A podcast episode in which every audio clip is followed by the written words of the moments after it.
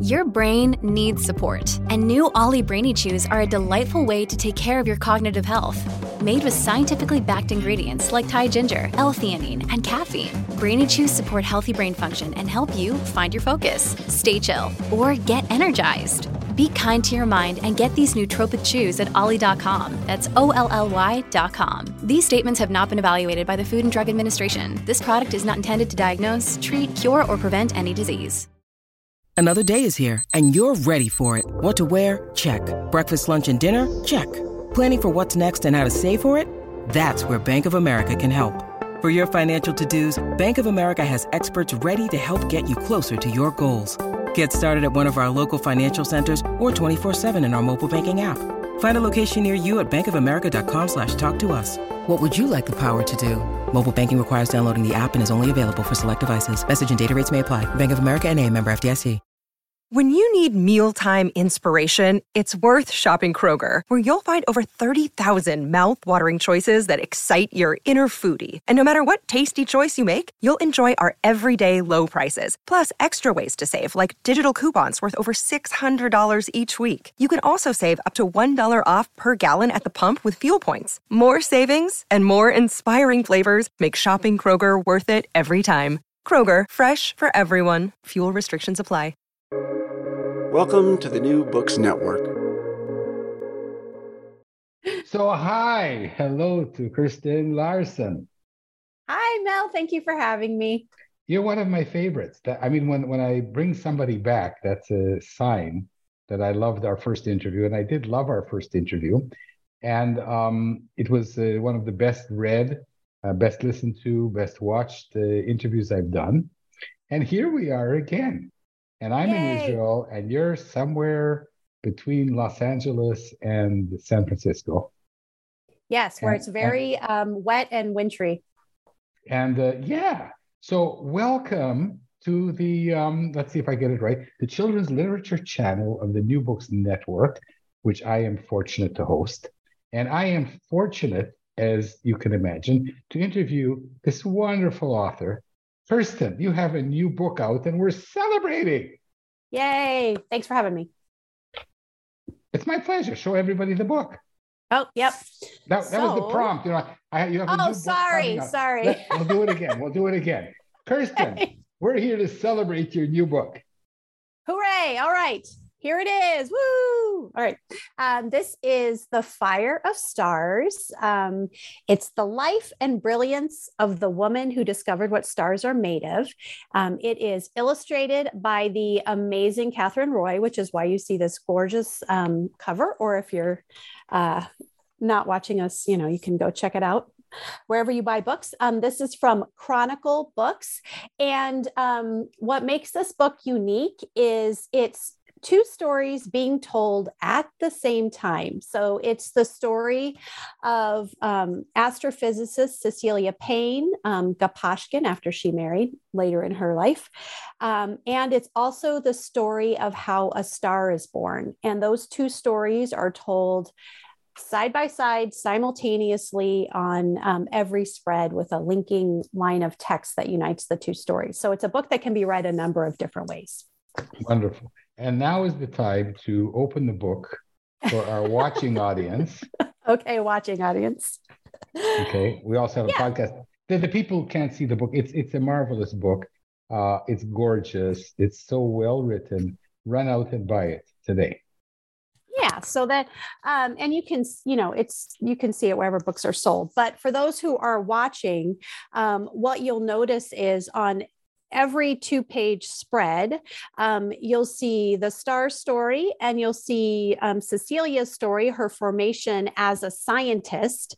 And then um, on each spread, there's like this linking line of text. So for young readers, maybe they just read this short line of text and you can read that all across the book, or you can read um, Cecilia's story right? You can read the additional information that pertains to cecilia.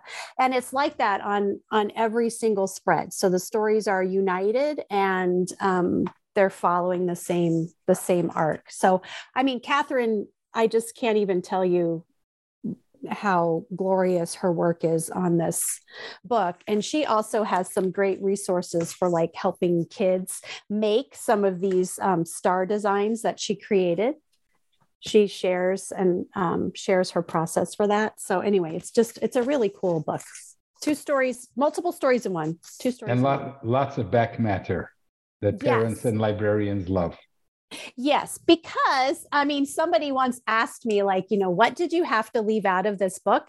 And in reality, um, I left out pretty much Cecilia Payne Gaposchkin's entire career because what I was most interested in in this book was her formation as a scientist starting with her curiosity as a child and her persistence. So we end i end the story essentially with her um, dissertation which she wrote. It was a groundbreaking dissertation which she wrote at the age of 25 um, and then she had an entire career at harvard that spanned decades.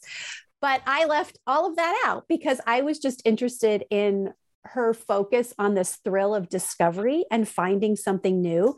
So the back matter um, is where you get to learn um, the rest of the story. So, you know, eh, there's a whole timeline of her career um, and her life that ends um, with her death in 1979. And um, you'll find things like kind of little thumbnails um, I go through and talk about like how a star is born using the thumbnails and lines of text from each page and then elaborating on that process.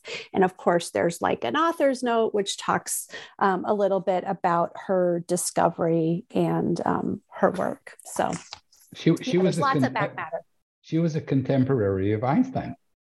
Yes. And in fact, um, you know, she was one of her pivotal moments was um, she went to see a lecture by Arthur Eddington, who um, essentially was kind of proving Einstein's theories um, with some a solar eclipse project that he was working on. And when she went to that lecture, um, that was sort of her first introduction to this whole idea of astrophysics. Um, and that really, you know, she was always interested in the natural world, but she was on a sort of bio, biology life science track. And then when she saw, when she heard that lecture, um, you know, she says she wrote down every word of the lecture from memory. Um, and that is when she was introduced to astrophysics and she was like, this is it. And she, you know, she switched her studies um, to focus on that. And that was really sort of a, a pivotal moment for her. Well, you know, she she helped create a field that really didn't exist. Uh, yes. You know, you, yes. You talk about astrophysics, but it, it really wasn't until uh, until right. her her era, and she she uh, starred. You like that? I like that. She, yeah, she started back in the day uh, when women were not given PhDs. I mean, it's crazy well, she couldn't even get, yeah. I mean, she could, she did not, yeah. I mean, they have their own little degree structure, you know? Yeah. I mean, it's, it's, um, it's just so fascinating, you know, and even then, she you know she worked at harvard for years and i mean she had these you know i don't remember the exact titles but she had like you know lecturer type titles, you know, and it was forever until she became a full professor of astronomy and then was named, um, you know, department chair. So, yeah, I mean, it was a different, it was a different era, but we're in Women's History Month, right? So, what a great opportunity to celebrate some of these um, unsung women in all sorts of fields. Okay, one of the uh, great things about her and, and your book is that um, whether she was a woman or a man, she had a, a great discovery mm-hmm. uh, that was trashed at the beginning. Right. So I don't want to go into. I don't want to make this an interview about uh, Cecilia Payne, but um, just a few, a few, a few words about um, trashing people's ideas at the beginning. Yeah. Well, I think you know she had she was following the trail of evidence, which is what scientists are supposed to do right? You you follow the evidence. And her evidence basically said you know stars are mostly hydrogen and helium. And guess what? You know these are the most abundant um, chemicals in our entire universe. But conventional thinking of the day was well stars must be a lot like earth. You know they must have a lot more of these earth minerals. And so she would this goes back thousands of years. Yeah, yes. And and, So- and, and Copernicus and Galileo, who believed that the that the sun was the center of the solar system. right so we we come to science with preconceived notions you know and so this this is a and it's difficult always when there's a new idea that flies in the face of what we thought was true but she's following the trail of evidence and so basically you know they the conventional uh, scientists of the day were pretty much like this this cannot be true. Um, you know and then a few years later they had to come back around and say you know what? She was right. She was right. Sadly it took the famous astronomers of the day saying that before everybody believed her but she was following the trail of, of evidence. So her advice you know and everybody's advice is when when you have when you have a breakthrough and when you have the evidence you need to stick to stick to your guns essentially like stick to you know stick to your convictions. Um, and don't be dissuaded by people who are telling you are wrong when you know your evidence is right. But i think that also you know that also applies um, for authors too right? When we're trying to work Hold on, hold, hold on. So before we get to authors, you reminded me. You reminded me of Thomas Kuhn and and, uh, and paradigm shifts. Uh, that it's not enough to discover something; you also have to convince the the big uh, the big wigs in the scientific community that you're actually right, following the evidence. Um, now let's talk about. This is a good time now to segue to literature.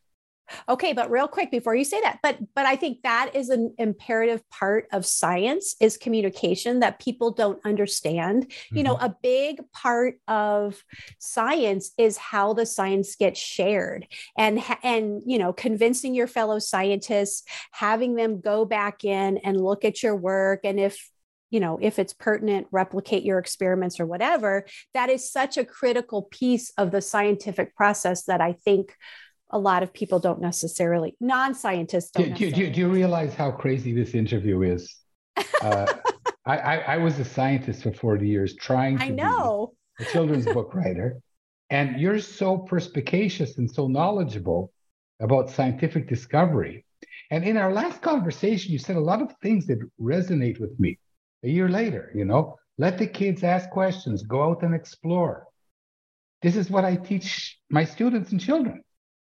Well, and when I work with writers, this is what I teach writers because I mean, this book would not have come together in this way if I hadn't stayed curious and continued to be open to new ways of thinking about my draft. Because I did not, when I first wrote the draft for this book, Uh, this a was your very- idea, not the editor? Oh, to tell the story in this way? Yeah. No, this this is my idea. Wonderful. Yeah. no, because um yeah, I mean when I initially wrote this book, I wrote it using a very traditional um three act structure just focused on Cecilia Payne, right? And in fact, my agent and I we were just finalizing it to go out on submission and it was just Cecilia's story. Um but you know, uh then I had sort of a serendipitous moment which was um at the time, I was working um, as a blogger on a blog called Sub It Club. And we had a series called Query Letters That Worked. Um, and so a writer friend of mine, Hannah Holt, shared a query for her book. Um, the well, what came to be called The Diamond and the Boy. So this was 2017. Her book did not come out until 2018. I'd never had never seen the manuscript but she shared her query letter for this series. And her vision for her book was different than how it turned out, but she had this idea of telling two stories the story of making synthetic diamonds and you know how diamonds are formed and how the scientist who created synthetic diamonds was formed as a scientist and she had this idea of telling one story from the beginning of the book one story from the back of the book and they meet together in the middle with a shared line of text so I saw that in her query letter and I was like, oh, this is interesting. Maybe I should start thinking about my story in a different way. And I thought, you know, I wonder if I could tell the story of Cecilia Payne and the story of star formation. But what kept resonating with me was this idea of a shared line of text. Um, and so I thought, could I have like a shared line of text on every page and tell the two stories at the same time on every spread? Um, so it was really serendipitous that I read her query letter and that it sparked me to think about you know my story in a new way. At the 11th hour i was supposed to be going out on submission. And and it, it I, I, love that it sparked your right hannah has been on the show and she's wonderful and the story of the artificial diamonds are very close to her heart yes yeah she's got a family connection to tracy hall so absolutely her grandfather.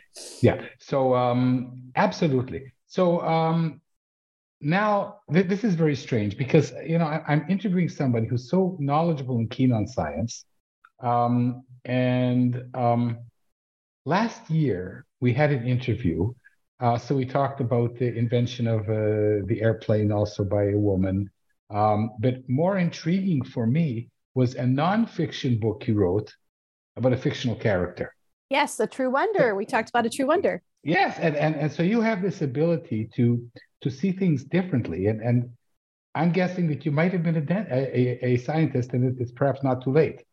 well, I think, you know, I think that's what I, I think I'm, I am not interested in doing the same old thing over and over again. You know, that, that to me, telling stories, um, in a very traditional way is not that interesting to me. So you know i'm constantly interested in in finding new ways to share stories so in a true wonder we used um, like a comic book type format you know and and i and it was interesting to me because it wasn't a biography of a person as you said it was sort of a biography of a fictional character um, and how they how wonder woman was created and how she came to mean so much to so many people um, so i think i'm always you know it ends up meaning that I have a very slow process. You know, I have a book right now that I have a picture book that I know there's something there and I've written and rewritten it um, so many different ways, but I can't let go of it. And I'm trying to find just the right sort of different way of telling the story. so, so let's go back to the submission process. Now, mm-hmm. if you are an unagented writer and you're submitting something that's weird, goes from the front to the back. It's in English and Arabic at the same time. Um, they meet in the middle. Uh, one page is upside down. You have you can have tremendous trouble selling that concept to an agent who expects to get a linear a draft of a uh, picture book of less than 500 words. uh, but but you you were lucky to have an agent, and you're also famous. Um, but still, how did you how did you how did the book look like on the page? How did the submission look like? Was this page split down the middle?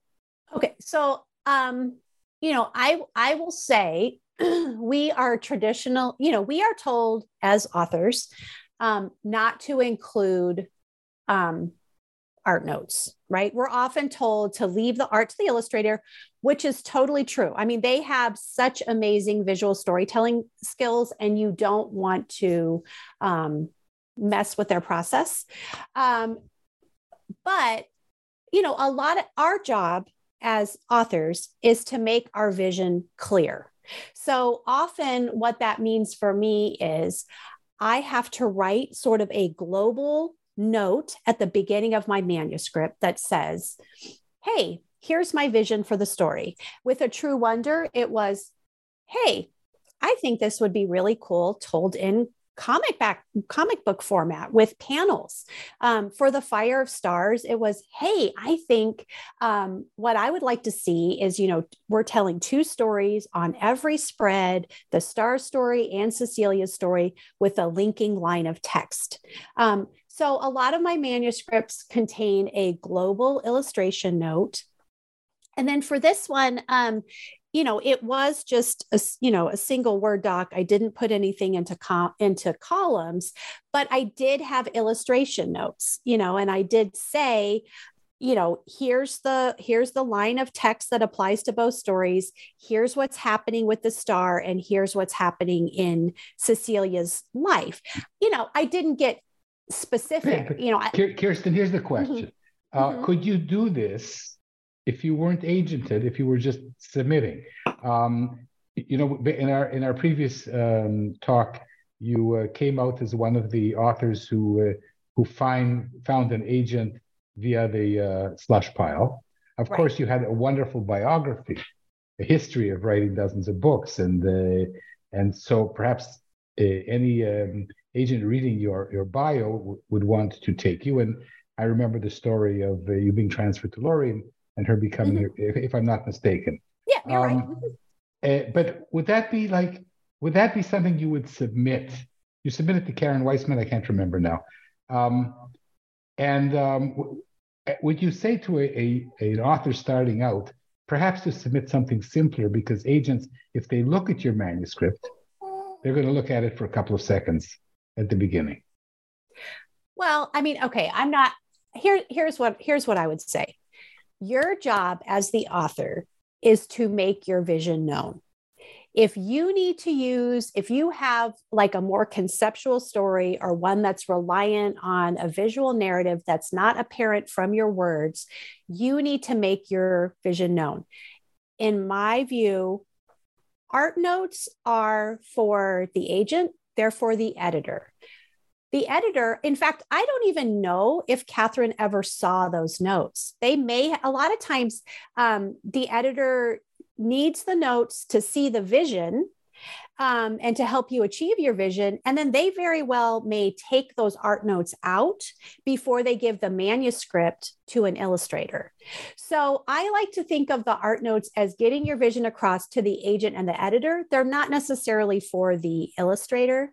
Um, you know, and I like Tara Lazar's uh, thinking about art notes as action notes, right? So if there's something that's not apparent in your story that's taking place, um, an action that needs to be included, include it. But you don't need to see things like, you mm-hmm. know, Cecilia paints dresses yellow, blah, blah, blah.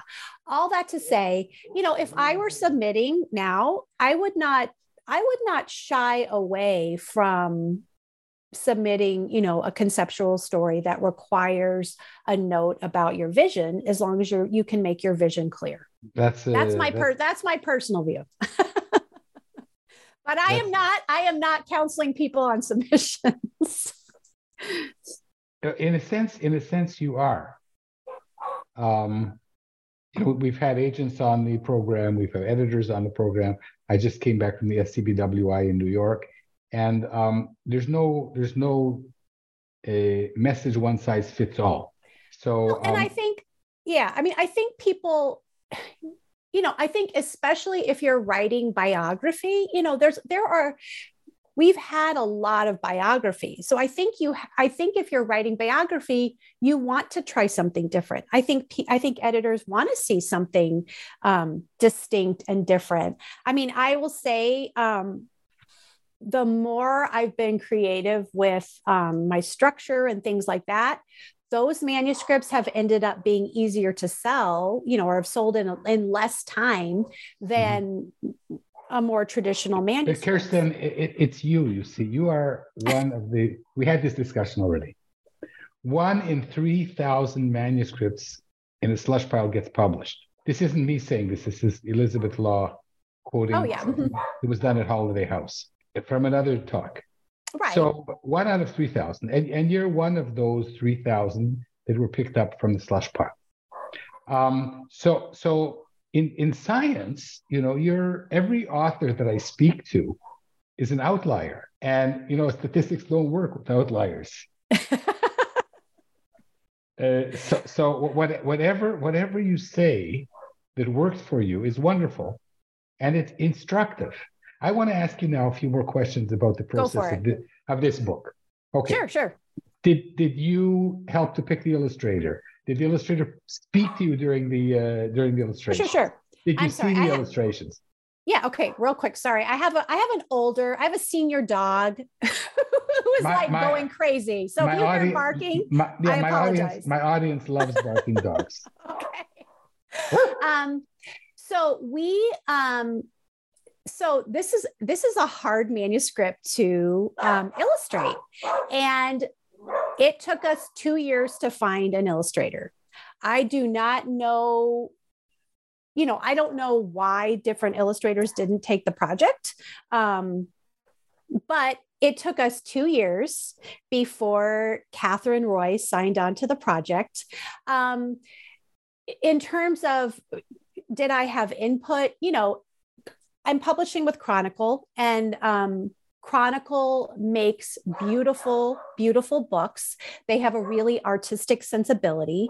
So I knew Melissa Manlove, our editor, would have. Um, tremendous you know vision for what who the illustrate who a good illustrator might be um and so she chloe i'm sorry she's having a meltdown um, so you know she had tremendous vision. So when she said i think katherine roy would be great for this project um you know i said sure. You know I, i'm very familiar with katherine's work. So i said yeah you know let's let's get katherine on board.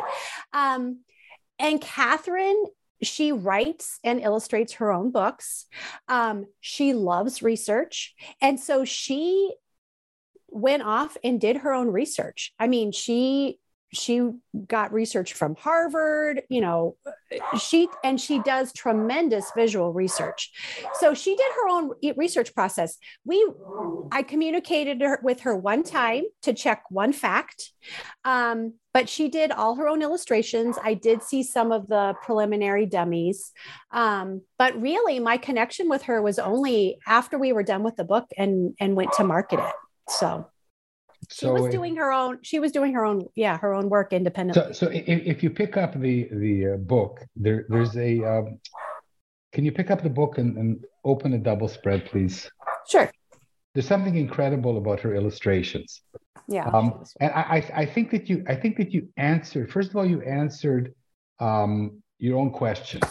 You know you've given no don't go away. When, when the when the when the illustrator okay. sees there's so much research done before they can grab, you know, a pencil and, and, a crayon and start to draw, or in this case, whatever techniques she used. Mm-hmm. Um, so, some some artists just want to draw; they don't want to do the research. Um, okay, open it again. Open it again. Mal, you're so funny. You're funny. Yeah, this is a good piece. Now, okay, hold, hold on one second. I'm sh- I'm shutting the door on this dog. Hold on okay. one second. Sorry, Mel. It's all right. Um, I'm going to sing Hava Nagila as I do when I run out of things to say. Hava Nagila, Hava. Okay, you're back. So, um, sorry, my, my fluffy little my fluffy little dog has dementia, and so she's having a moment. Okay. okay. So, so uh, one of the I, I don't know anything about about artists and so on, but one of the things that struck me in this in this book is you know how we're instructed as authors to leave a lot of space uh, in picture books for the illustration. The illustrator creates the book as much as we do, sometimes more, right? Right. Mm-hmm. Uh, and what she's done, and I don't know anything about art, but I find this incredible, is that the artwork is very detailed, except for the facial expressions, which are minimal.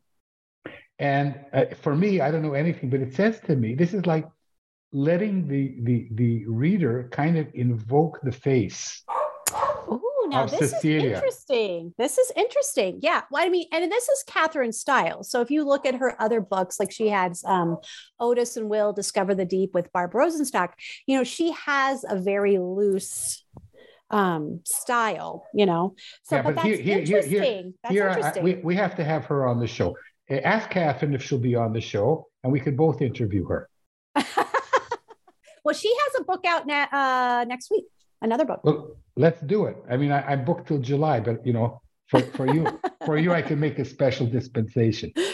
Please ask Katherine. Um, All right. So, so, so this I find really intriguing. It's almost yeah. So yeah, yeah. So kids can sort of see themselves in the yeah, what, I love it. Whatever, or, or fill out her, her, her fill out her face. Well, and the interesting thing, um, you know, it's Katherine and I have done some written, you know, some written interviews together, and we did um, speak to some folks at Harvard one time. But you know, she'll say for this this book, she sort of had to come to a point where she could develop a whole new process for the stars because you know how do you draw a star forming? You really can't you know? And so she had to use toothbrushes and make you know interesting marks and splatters trying to represent the feeling and the energy of you know a star forming. So it was kind of an interesting we both had an we had both had an interesting experience you know with uh, kind of creating things in a new way and um, you have a um, can you talk about your book coming out next year your concept book well i have a couple of books you know i can, i'm um the no no the, the, the, okay the picture I'm, book? I'm, I'm, I'm being mm-hmm. specific here mm-hmm. uh, this is how you know it's already in the public uh, knowledge yes. uh, can you share a few words about this book yeah, so I have a picture book coming out with Little Brown called This Is How You Know. It will be um, illustrated by Cornelia Li, who's amazing. Um, and I we call that book a lyrical love letter to science. Um, starting with sort of this, you know, magic and wonder and curiosity. Um, and for me, you know, I think what I was sort of frustrated with was this very linear process that we teach children of um, the scientific method, you know, where you do experiments and you gather data, and, and there's there's no room for failure. There's no room for having to repeat steps when things don't work out, you know, or a new question comes up and you go off in a new direction. Um, so I think I wanted to sort of really give kids a sense of how science really works. Um, and so it's basically a free verse poem about how the scientific method really really works. And but it's um, you know it's it's lyrical it's lovely it's sort of wondrous. I'm gonna um, i'm gonna have to break the rules and have you on again next year. But but kirsten look look how marvelous this is. You see because you are you are a scientific romantic and as somebody who was a scientist for 40 years, I can tell you that um, people who are in the profession become very jaded and very dogmatic. Um, and, and looking back at my career, I, I, was much more successful than I deserved to be. Um, and there's reasons for this. We won't go into them today, but um, because I'm interviewing you. But everything in science is mistakes and chance yes. observations and getting things wrong and baking the cookies backwards and blowing up a laboratory and tasting right. your, your finger because you want to flip a page and discovering saccharin. Um, and, and I agree with you. I'm, I'm your biggest proponent now. Well, that, but I think science, I, science is, is not, a, it's, it's a haphazard process. Yes. Well, but I think what's interesting to me and why I write about this a lot is I feel like writing is the same way. I mean, I feel like making music is similar, you know, art pro, you know, visual art process, writing process. I think, you know, I think a lot of times we tell people, are you left brain? Are you right brain? Are you scientific or are you creative?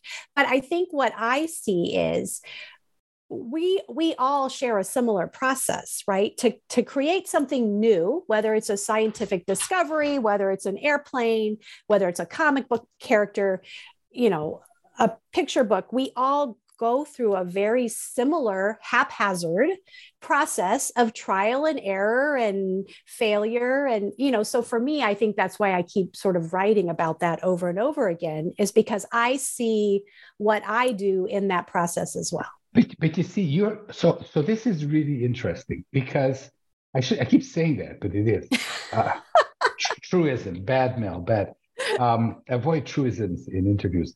Um, it, it, it, it's it's splendid because you're you we really are coming at writing like a scientist. Yeah. Because you, you're building. Hold on, you're building on stuff that is known or considered to be known whether it's a biography of pain, whether it's the um, a, the process that you're discussing now with me, whether it's the scientific method, right? And I, I'm taking exactly the, the opposite journey. I'm trying to get away from science. And and and we talked about this a year ago, and now I'm going to bug you about it because it's been another year. Okay, uh, when, when, when are you going to publish a real fiction picture book. that is not based Oh. on Wonder Woman, that's not based on um, uh, stars, it's not based on Cecilia Payne. I'm now throwing it up to you. Um, you know what? I mean, I I don't really have one. I mean, what the picture book that I'm struggling with right now, I have written it um, both as nonfiction and um, a fictional book that illustrates the concept I'm trying to get across. Um, and when I've shared it with my agent, she's like, "No, I think the nonfiction, I think the nonfiction approach is better." So, um, But she's not looking, she is she's looking at what is qualitatively better or what she can sell. Because I think this I'm gonna have Melissa Stewart on the show in a couple of weeks. mhm. And we're gonna have a very nice, friendly argument yeah, she's great. fic- Okay, go ahead. about fiction versus nonfiction. Mhm. I think that it's easier to sell nonfiction. Um, what do you think? Okay, I don't want to answer that question. Here's what I want to answer about that. But again, like I, so I am working on a middle grade fantasy, right? So I am writing, it's historical fiction fantasy, right? I've been working on that for a year, a novel, um, which is hard and new for me, which is why I'm so slow with it. But I think, you know, personally, I think they're again sort of like scientists and writers or creators, you know, artistic creators. I think we have fiction and nonfiction. I think there we have more in co- there's more in common with that than different, right? We just arrive. We're trying to share a truth, but we're sharing it in a different way. In fiction, there's a lot of emotional truth, and in nonfiction, it's a lot of sort of factual truth. But you know, we're both trying to share some kind of truth we're just coming at it a different a different way so i guess i don't see that much different between fiction and nonfiction Let me tell you the difference. go ahead go ahead Okay. All right. Because people ask me, why did you leave a scientific career after 30, 40 years and want to write all kinds of complete fiction about a goat who wants to pitch in the major league? Um, and there, there's a reason because scientists look for a truth. You call it a physical truth. Okay. Fiction writers look for everything except the truth. The truth is boring when you're writing fiction. but but i think it's an you're looking for an emotional truth right you're looking Well, that, that that's beautiful. So you're Yeah. looking for an emotional truth, but the other thing uh, that I want you to consider, and we'll talk about this next year if you don't want to answer me in the meantime, is that as a scientist, you are charged with trying to understand the world as it is. right When you're writing fiction, you're trying to understand the world as it isn't. You create a world. When you create No, a but- character, one second, hold on, I'm on a roll. okay okay when when when wonder woman was created she didn't exist now i'm going to shut up well no but i you know i think in some in some of writing fiction even if you're creating a world and you're creating fictional characters you're still trying to you're still wrestling with the world and how it is on an emotional level you know not with the specifics of the characters in the world but you're still you know you're still wrestling with real world themes and real world issues um, and feelings that we all have. And and that's what i'm talking about when i'm talking about an emotional emotional truth. So even in a very fictional world with magic or unicorns or whatever at the end of the day you're going to have some kind of a theme or a takeaway that's so, that's an emotional truth that is true. It's just a different you know a different type of truth. But all that to say i am not currently working on um, fiction picture books. I am working on a middle grade historical fantasy. So that's fiction but I, i'm not working on a picture book length fiction. Don't ask That's me why- why. I don't know we, why we need some we need some stuff to discuss next year Well, I mean, I have I have two books. I just don't, you know, it's so hard to know exactly when they're Mhm. going to land. I have two I- I- books in the pipeline.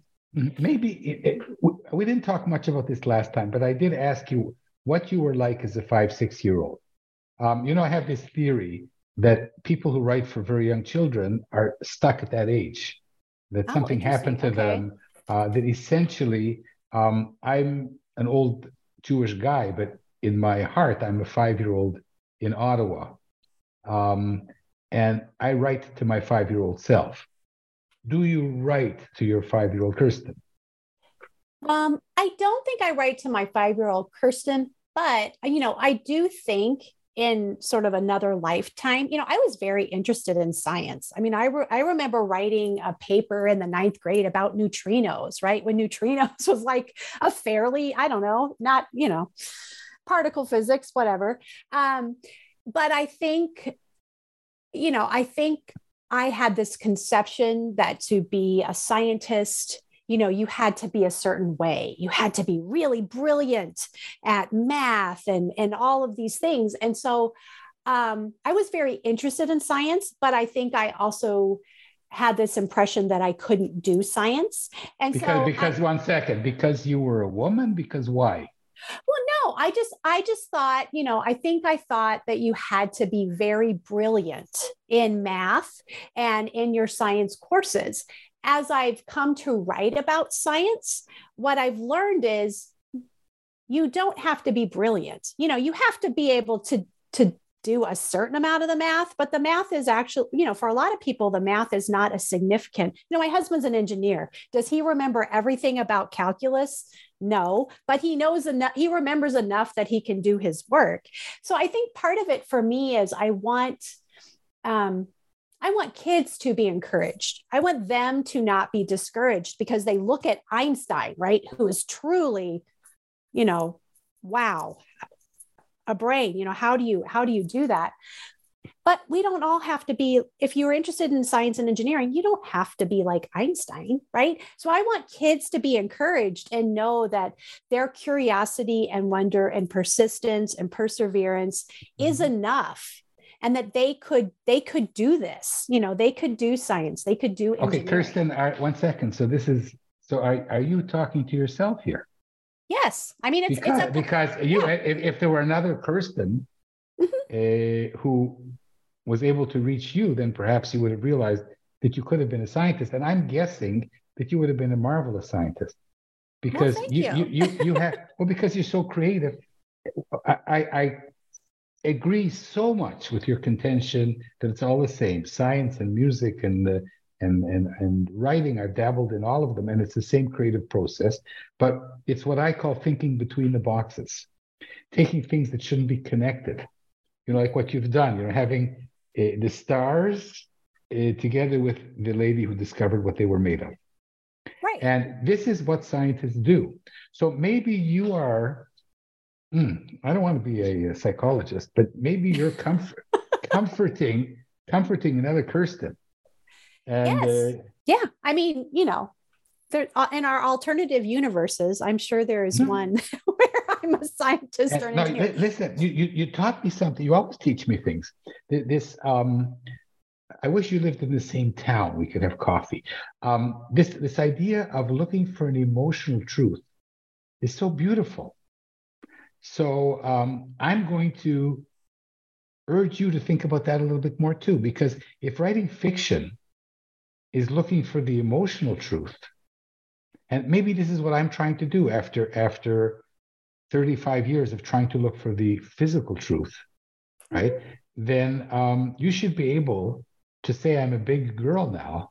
You know, enough writing about science and the scientific process I should be writing more about the emotional truth. And perhaps this book that's coming out next year, which I can't wait, which is called This Is How You Know, um, may address that. And if not, I'm going to bug you every year until you. Well, well, Mel, I'm writing a novel. Like yes. So, so for me, but like for me, I guess when it comes to emotional truths, right? I want a bigger stage, right? I want a richer tapestry. So I don't so want to yeah, maybe, maybe, do that maybe in a picture book. I want to do that in a novel. No, okay, but the novel is for what age group? It's middle grade. Okay, so middle grade is what, 8 to 12? 8 to 12. Mm-hmm. Okay, so maybe that's where you're stuck. Maybe that's the emotional truth, Kirsten, that you're addressing. So I, Probably. I, can't, I, I can't wait to see that. Is there anything else we haven't touched upon? Uh, you know, I don't think so. I just um, always want to let people know that there are resources um, on my website. So if you, you know, if you've enjoyed the discussion that we have, um, Katherine and I put together some teacher tips um, with discussion points that you can have teachers or or parents can have with their kids. Um, those are on my website, which is kirstenwlarson.com. Um, and you'll find more resources um, for the book, all kinds of uh, scientific activities. And then I'm on social media everywhere at Kirsten W. Larson. Um, and I love to interact with um, readers and writers. And you are marvelous. Uh, you're the you're by far the most popular interviewee that I've had. Um, and when I grow up, maybe we'll write a book together. And that would and, be fun. And I will be I will be a scientific raccoon on one side of the page. and you'll interview me about science. Here you go. I think we got to have to do that one as a graphic novel. I, I'm feeling that one as a graphic novel. I'm, I, you know, you're the one who's successful here as a writer, not me. Well, this is always a blast. I love that we get to go into so many different areas. It's always fun. Kirsten, I can't help it. And I, I really think that that's how innovation and creativity happens. Yes. The more boxes you have to throw around and think in between, uh, the more chances you have of coming up with something special. You're a very special guest on the show. Um, that we've uh, been going now for three quarters of an hour. I think that this one was much better than our last one. What do you think? All right. Yay. I'm glad we succeeded. No, but you think this is a better interview than last one? I don't know. I haven't listened to our other interview for a while. Ah, sure it, was, both- it was great too. Ah, okay. Here's to next year. So this has been a wonderful interview with the amazing Kirsten Larson, who has a new book just out, "The Fire of Stars." Yes. The ta- the, the double double barrel tale. That's right. Two stories in one and and it's it's it's like you buy one book and you get two stories. Exactly, for two for price. the price of one. Mm-hmm. With so much back matter and so much science, and and and and really, um, I wouldn't say like bringing to life a really important scientist that um, is sometimes forgotten. And congratulations on so many things that you do, Kirsten. And um, until we write our book together, this is Mel Rosenberg for the Children's Literature Channel of the New Books Network. What a mouthful. Uh, saying thank you very much. Run out and buy Kirsten's new book. It's everywhere. And uh, I can't wait until our next interview. Thank you, Mel. Thank you, Kirsten. Ah, you have to, don't forget to speak to Katherine. We'll both interview her. All right, sounds good. I'll let her know. Absolutely. Well, don't let her know. Maybe you should ask her first.